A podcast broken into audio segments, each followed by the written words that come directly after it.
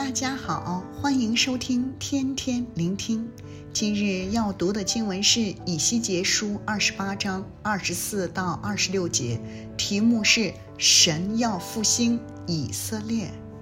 今天的经文呀，只有三节，但却蕴含着《以西结书》中极为重要的信息：神要复兴以色列。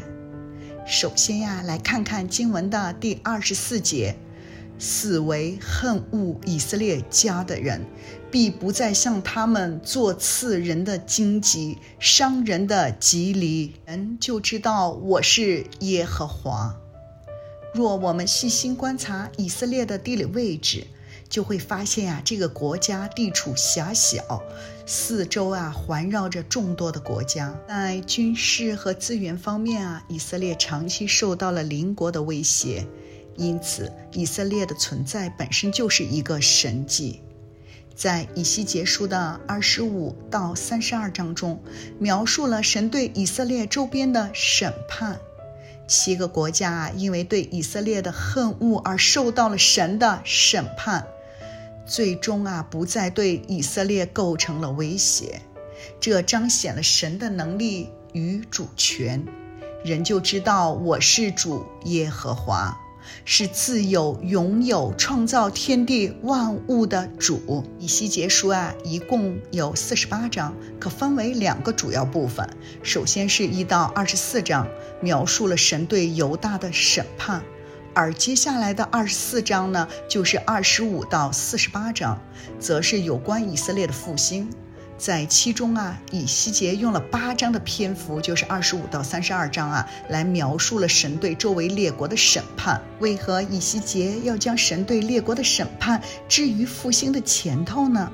我们从经文的排列中便可见得一二了。二十五章到二十八章的二十三节，共九十七节呀，描绘了神对以色列周围六个国家的审判。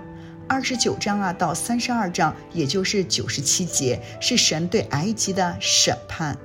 今天的经文啊，恰好位于两段经文的中间，就好像一块三明治。这样的排列呀、啊，是为了强调一个重要的信息：神虽然对列国进行了审判，却同时应许以色列将要复兴。神承诺了会召回他的子民，让他们回到他所应许的地方。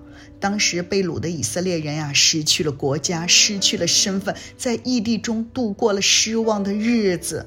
神的审判不仅是为了执行惩罚，彰显他的公义，更是为了让以色列成为列国的见证。在失去一切之后啊，虽然在绝望中，仍然可以被重启，再次返回到神所应许的地方。在历史上啊，没有一个国家像以色列，可以在被毁之后再次复国。因此，以色列人的回归是二十五到三十二章整个段落的中心，是以西结书的核心信息。经文的二十五节，主耶和华如此说：“我将分散在万民中的以色列家招聚回来，像他们在列邦人眼前显为圣的时候，他们就在我赐给我仆人雅各之地仍然居住。”这与《生命记》三十章一到五节中神对以色列的应许啊是相呼应的。只要被掳的以色列人尽心尽意地归向神，无论身在何处，耶和华必救他们，将他们招聚回到他所应许的地方。今天的经文呀，给了我们三个重要的提醒。首先呀，以马内利的神始终与我们同在。被掳的以色列人看呢，或许失去了神的祝福，但事实呀，并非如此。透过以西结书的描述，我们知道神从未离弃以色列人，他一直与我们同在。尽管他们犯罪了，神仍然与他们同在。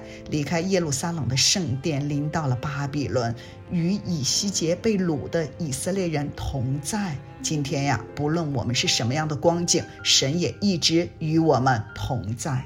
其次呀，生命能够重新的开始。以色列人因罪而被掳了，当他们认罪悔改，神就再一次让他们回归。这也是对我们的提醒。尽管我们可能会失去或者忘记做神儿女的身份，但只要愿意悔改，重回到天父的怀抱，就能够得到神的接纳和祝福，就如同浪子比喻中的小儿子一样。最后啊，神要复兴我们，成为他的见证，祝福万国。经文的二十六节提到了两次安然居住，这意味着神应许让以色列人安然居住，他们将享受神的祝福和保护，过着蒙福的生活。同样的，神今日也会祝福我们每一个相信他的人。